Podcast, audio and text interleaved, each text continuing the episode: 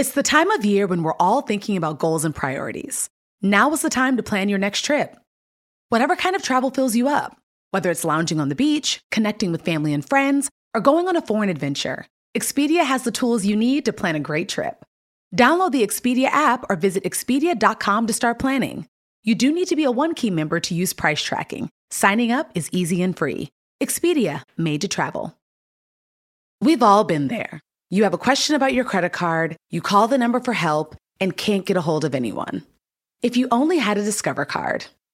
With 24 7 US based live customer service from Discover, everyone has the option to talk to a real person anytime, day or night. Yep, you heard that right. A real person. Get the customer service you deserve with Discover. Limitations apply. See terms at discover.com slash credit card.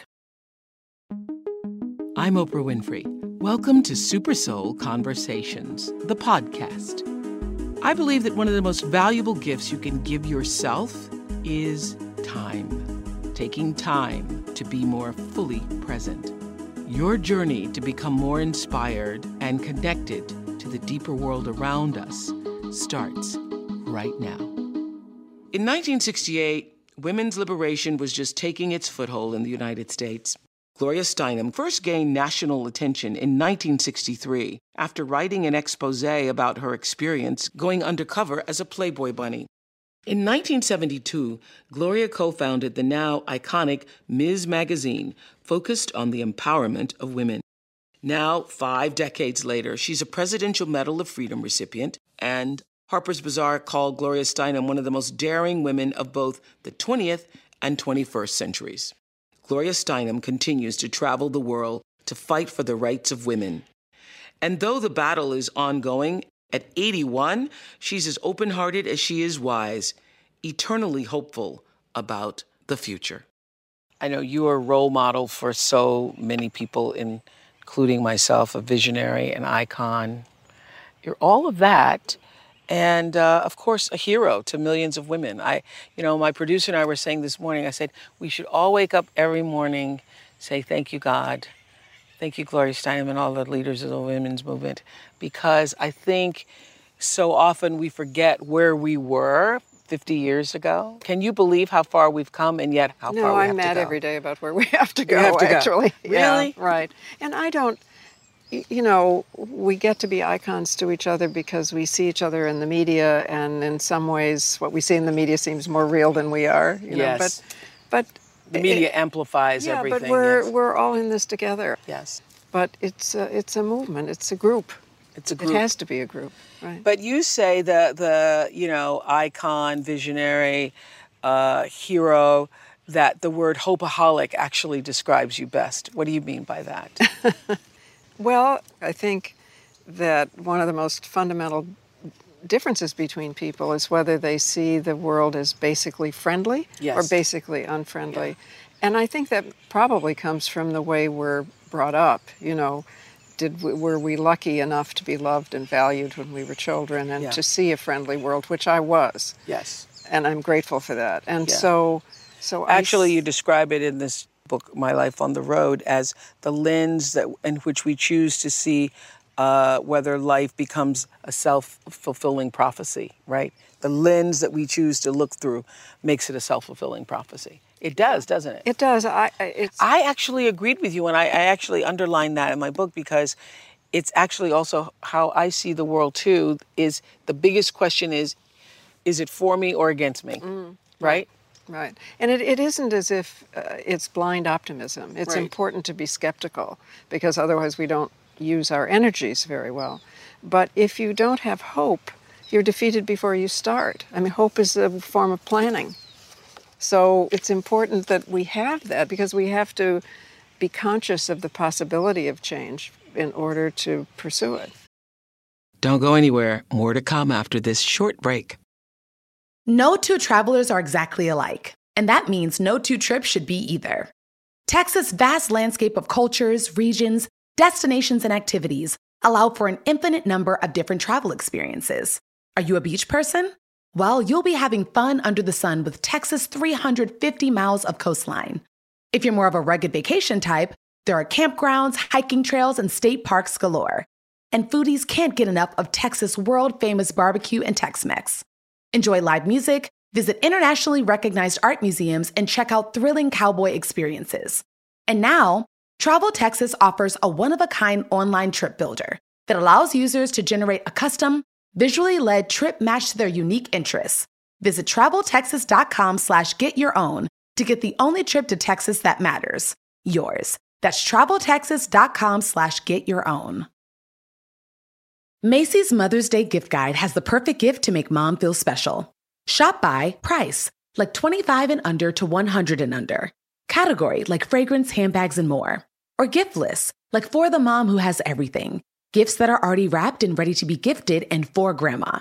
Get top gifts like Dolce & Gabbana Devotion Eau de Parfum, Coach floral printed leather Cassie crossbody bag, and Le Creuset shallot Dutch oven. Shop at Macy's.com slash gift finder. So at 81 years old, you're working tirelessly to. Yes, well, uh, you have to know. I'm so grateful you just said I'm 81 years old because I'm trying to convince myself. That I you tell are. I tell people on the street that I'm 81 And you tell them why because because I don't believe it. You don't Because I believe it. Believe it. Right. Right. Yeah. Right. Well, I remember turning 60 and being hit with that number in a way that I hadn't been hit with any numbers before. Like, whoa, 60. When did that moment happen for you? Well, it's interesting you say 60 because that was, well, 50 for me was the it was hard because it was the end of the central years of life, the gendered years of life in a way, you know, from 13 to 50. Yeah. Uh, but 60 was great because it was beyond the kind of feminine Yeah. prison. Yes. You could be your own self. Right? And 70 was somewhat like that too. But 80 is about mortality. You know, I mean, I have to understand that even though I'm going to live to 100, mm-hmm. in my opinion, Yes. that's only 19 years. But there's just so much I want to do. And also, I love it here. You know, what makes it hard to imagine leaving is not the hard parts, it's the parts you love. Mm. And what has loved you and you have loved the most about it? Well, I think those moments when, for no reason, really, you suddenly feel at one with everything. You mm-hmm. feel boundaryless. Mm-hmm. And also, if I just meet somebody in the supermarket or on the street and they tell me how a social justice something, the women's movement, some, something has changed their lives, and you get a sense of a story that's a different story mm-hmm. because because of something we contributed to. That's you know infinitely, infinitely rewarding. Well, I love the story in Life on the Road where you tell about the purple motorcycle Oh, in, So- in South Dakota. Yeah, South Dakota. in Set South that up for us. Yeah. Well, I was going to uh, a powwow actually Mm-hmm. uh, with our friend Alice Walker and others. We were all meeting there. And once we were uh, uh, at the airport in Rapid City, we saw all these motorcycles. We couldn't understand why. And I, they had been on the plane too, guys in chains Mm-hmm. and you know studded jackets and everything. So we realized it was a kind some kind of motorcycle rally, and the and a waitress told us that.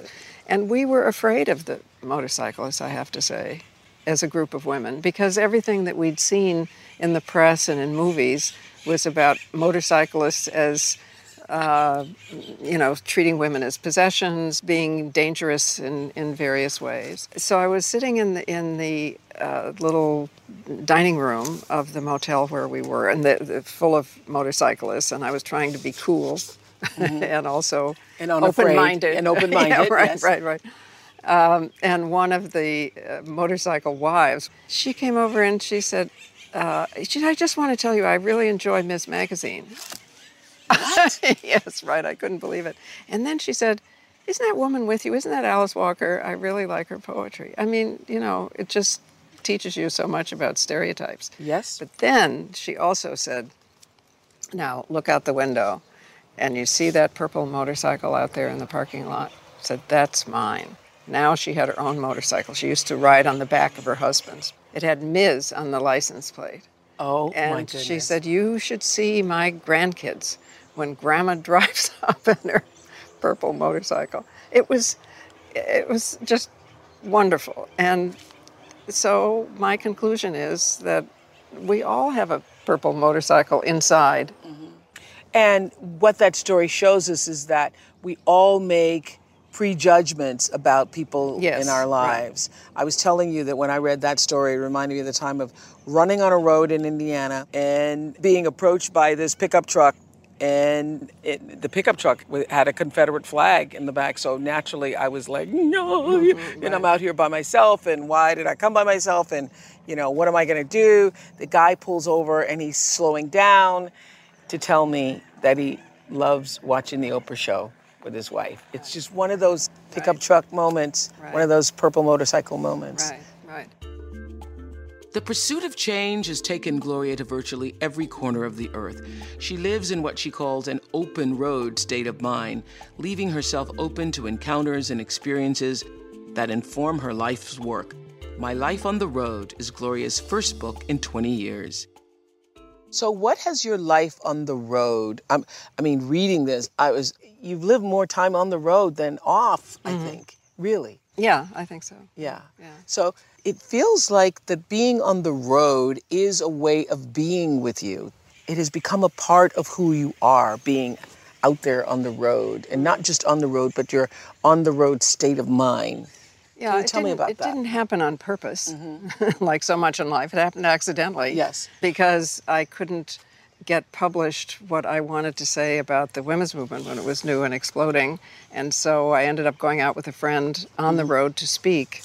And that led to, you know, years of on the road organizing. And I, I discovered, as I never otherwise would have, I think, that what happens in a room when you are present cannot happen on the printed page or on the screen.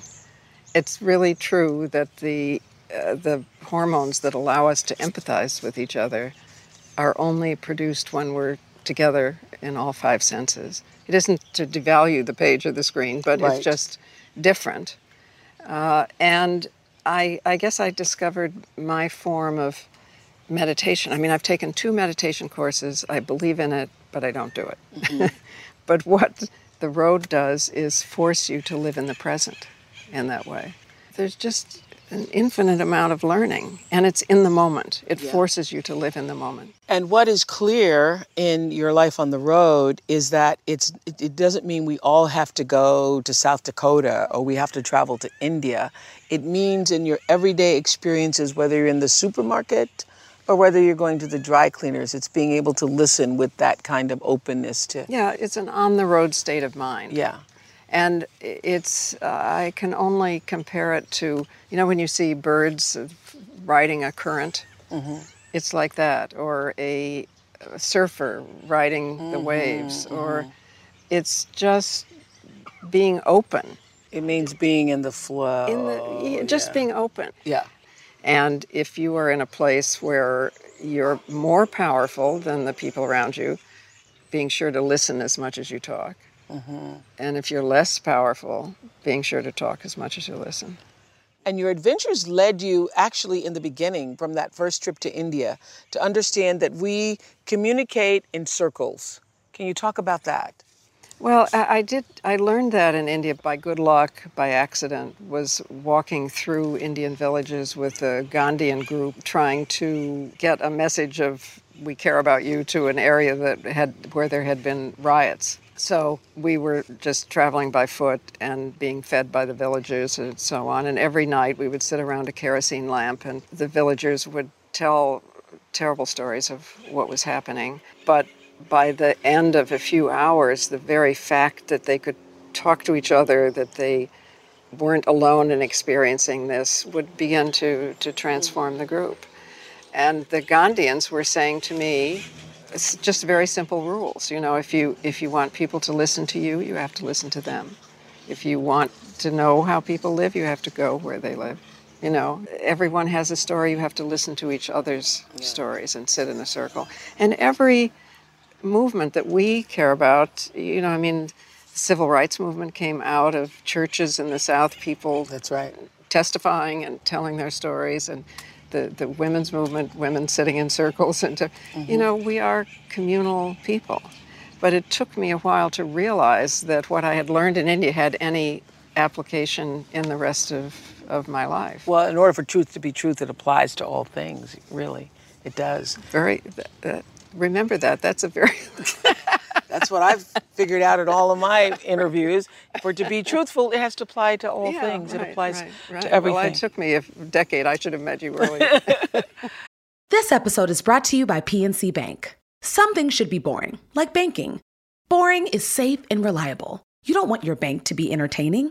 Entertaining is for podcasts with inspiring celebrity guests, not banks. PNC Bank strives to be boring with your money so you can be happily fulfilled with your life. PNC Bank, brilliantly boring since 1865. Brilliantly boring since 1865 is the service mark of the PNC Financial Services Group, Inc. PNC Bank, National Association, member FDIC.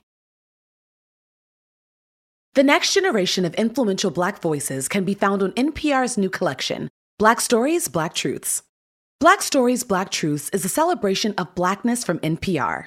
Each of NPR's Black voices are as distinct, varied, and nuanced as the Black experience itself. In the Black Stories, Black Truths collection, you'll hear stories of joy, resilience, empowerment, and creating world shifting things out of struggle. Every episode is a living account about what it means to be Black today, told from a unique Black perspective. From Bobby Shmurda to The Wire, Michelle Obama to reparations, there's no limit to the range of Black stories, Black truths. Black perspectives haven't always been centered in the telling of America's story. Now they are the story. In NPR's Black Stories, Black Truths, you'll find a collection of some of NPR's best podcast episodes celebrating the Black experience. Stories should never be about us without us. Listen now to Black Stories, Black Truths from NPR, wherever you get podcasts. So you, you say that you always believed at some point that you would stop and settle down, and then you experienced a shift. What happened? Well, I think I got rid of the myth, you know, that, that we're supposed to grow up and settle down. Those two things go together. and also, since I, in my childhood, eh, had lived in a house trailer with my parents most of each year as we, you know, voyaged from mm. Michigan to Florida or California. And my father was kind of buying and selling antiques along the way. And I, of course, wanted to be like other kids. I wanted to go to school like other Right. kids, right? So I thought I was rebelling against a traveling way of life. But really, what was happening was I was finding my own That's right. and and also something my father never did, to what you which is making a home. Yes. So my discovery is really that we we all need both. I think. You say this in the introduction taking to the road, by which I mean letting the road take me. Changed who I thought I was. The road is messy, leads us out of denial and into reality, out of theory and into practice, out of caution and into action, out of our heads and into our hearts. Now, this is what got me. It's right up there with life threatening emergencies and truly mutual sex as a way of being fully alive in the present. I said, Gloria is comparing the joy of travel with the joy of sex. You really have found the secret. oh my goodness.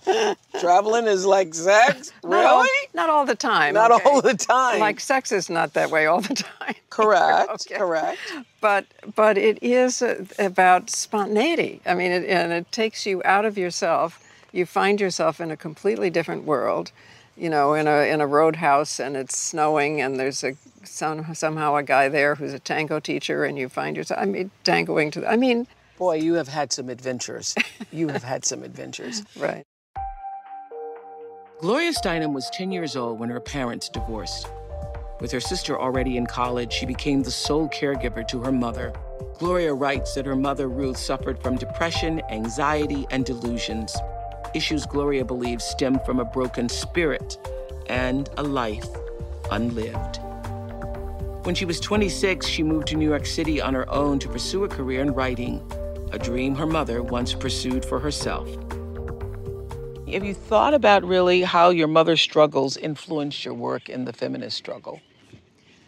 Yeah, it, it, that also took me a while. You know, I, I, th- I think um, we spend a, a lot of time saying, I'm not going to be anything like my mother, mm-hmm. before we realize that it's not an individual fault, it's a collective fate. And so I too went through that period of time, but I do realize looking back that uh, I mean my mother was a pioneer journalist before I was born. I didn't even know that until much later. She gave up everything, not because my father forced her to, but that was the way the world ran. She had what was then called a nervous breakdown, but I mean, she was really institutionalized for a couple of years, and then just to survive, you know, became her goal. And she was, you know, wonderful, smart, loving person.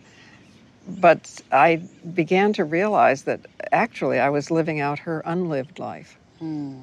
And I think a lot of women, hope, hopefully that will pass because women will be able to live out their own lives. But it's still uh, true, I think, for, for a lot of us. And, and it made me understand that my mother had no journey of her own.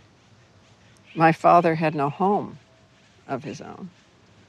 And we both need, we all need both. We all need both. I appreciated that your mother once told you that if she had left your father, you would have never been born.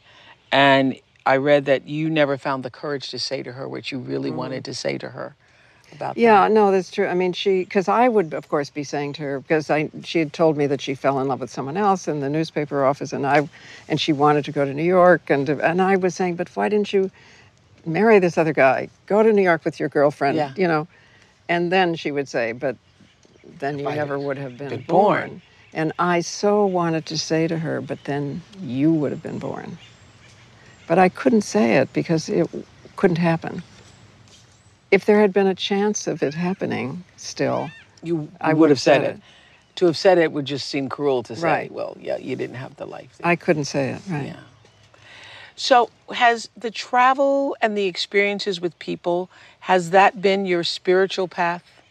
Yes, I think so because of the living in the moment, communicating with mm-hmm. other people part of it, which I think is a spiritual experience. Yeah. Right. And what's the difference between religion and spirituality for you? Oh, huge. Religion is politics in the sky, mostly. I mean, God looks like the ruling class a suspicious amount of time. Even Jesus is blonde and blue eyed in the middle of the Middle East. God is a guy, God is a, you know. Spirituality is in everything, in all in all living things. You know, I had to go to have a minor medical something in, in a hospital just for a few hours, but they make you fill out a little form, Yes. including religion. So uh, first I was going to put none, but then I thought it's a little negative. so I put pagan. Pagan. Yeah. So the nurse said to me, What does pagan mean? I said, It just means you believe there's godliness in all living things. I converted her on the spot. Really? yes. I mean, I think we're natural pagans. And, and when we see now the political uses of, of religion, religion is politics we're not supposed to talk about. And we have to talk about it. I spoke with former President Jimmy Carter recently, sitting right in that chair. And one of the things he said was that ending violence actually against women around the world has been a part of his life's mission. And now, for the first time in the world, there are more males and females Yes, as a result of right. violence against women Yes. in the world. Yes, it is the first that we're aware of that, and it's it's it's because of the preference for sons. Now there's a Yes. son surplus and a daughter deficit in much of India and China. Yes. it's because of female genital mutilation, which he Jimmy Carter, you know, he sat on television on David Letterman and talked about female genital mutilation. I thought, thank you. You know, I know. They would never would have let me Yeah, do that. yeah, right, yeah. right. He's no, he's been wonderful about it. Uh, child marriage uh, and domestic violence in the United States, which is huge. But we talk about foreign terrorism, but not about domestic terrorism. What is that about us as- human beings? That, right, obviously, foreign terrorism is a concern. Obviously, uh, you know, attacks on our beliefs are concern. But right in our midst, where you see it happening every day, what is that about us? We're able to overlook that. Well, I think it's that we confuse it with culture. We think it's inevitable somehow. We assume that the masculine controls the feminine. Of course, there is no masculine and feminine, there's human. But we set a pattern that said it's okay for one group to control another. And dominate another. Right. Mm-hmm. who lived intimately on this land where we are before Europeans showed up were one of 500 or so native hmm. nations whose paradigm of life, very sophisticated, very sophisticated cultures, whose paradigm of life was a circle, not a pyramid. So people were linked. Mm-hmm. We were not ranked mm-hmm. like this. And if we start ranking each other in the family, we think it's natural, we think it's culture, we think that there's no other way. And there is another way. The old languages, most of the ones I know, don't even have gendered pronouns. They don't have he and she. They don't have a concept of race. They don't have a word for nature because we're not separate from nature. Because it's all one. Right, it's all one. When the statues are erected to you, what will the inscription say? What do you want it to say about your contribution? The closest, I'll just answer because I can't imagine that. Okay, so the closest I can come to it is that uh, a, a bunch of my women friends, wonderful human beings, who on my 80th birthday, we all went uh, elephant riding. Yes, I in know. Botswana. Yeah. yeah, right. They gave me the most wonderful present, which is a wooden bench, not like the metal kind, but a beautiful wooden bench in Central Park. And on the back is a plaque, and it says to Gloria Steinem on her 80th birthday, and something about the women's movement. And then it says, and to her hero, Sojourner Truth, Oh, who said, mine too. unless all of us are free, none of us is free. Right. So we just, I, I love that because I'm not there by myself. I don't want to be on a statue by myself. I want people to know what I've learned, which is that change starts from the bottom, not the top. Mm-hmm. It's like a tree. And we have to stay connected to each other. So I'm happy that I'm there connected across distance with mm-hmm. Sojourner. And you say we've got to learn that we're more linked and that there's less ranking but more linking. So, what do you believe is the root of sexism? controlling reproduction, to try to control reproduction. If we didn't have wombs, we'd be fine, if you know what I mean. And it's doubly important when there's a lot of racism, because if you're going to perpetuate racial separation, you have to control reproduction even more so. And the root of, of racism, you think? Well, I think anthropologically speaking, it is seeing difference in your family, seeing a dominant and a passive role, seeing cheap labor, seeing unpaid, and then turning other people into it outside the family. If you can own a woman as the means of production, you can own a slave as a laborer. Mm. I- It's not about, you know, I know that the academic word is intersection, which is a very good word, but I think intertwined is, is an even more graphic way of saying that racism and sexism can only be uprooted at the same time. What's important to you now? You don't ask small questions. It's Super Soul Sunday. They're the big questions. What's important to you now? Um, well, actually, if I the first thing that came into my head when you said it is that Wilma Mankiller, who was the chief of the Cherokee Nation and a dear friend and an amazing woman, she and I were before she died writing a book, trying to write a book about original cultures around the world and what very simple, practical things we can learn Yeah. and each thing was a chapter. For instance, in a culture in Ghana, when someone does something antisocial and destructive, that person is indeed punished with um, isolation. But when that person is brought back into the group, there is a long ritual amount of time in which everyone who knows that person tells them every good thing they ever did. We could do that, but we do the opposite with prisoners the opposite. They can't vote, they can't work. I think we understand it a bit better with children, positive reinforcement, right? Mm-hmm. But we could do that. Yeah. What is the truth that you use that embraces your daily life? Meaning, what is your creed? Mm, I don't know if I have a creed exactly. Mm. Uh, I mean, I have a series of creeds, I mm-hmm. guess, you know, like the truth will set you free, but first it will piss you off. You're very famous for that one. right, I don't know. I mean, I just, right, right, right. I guess it's just being open.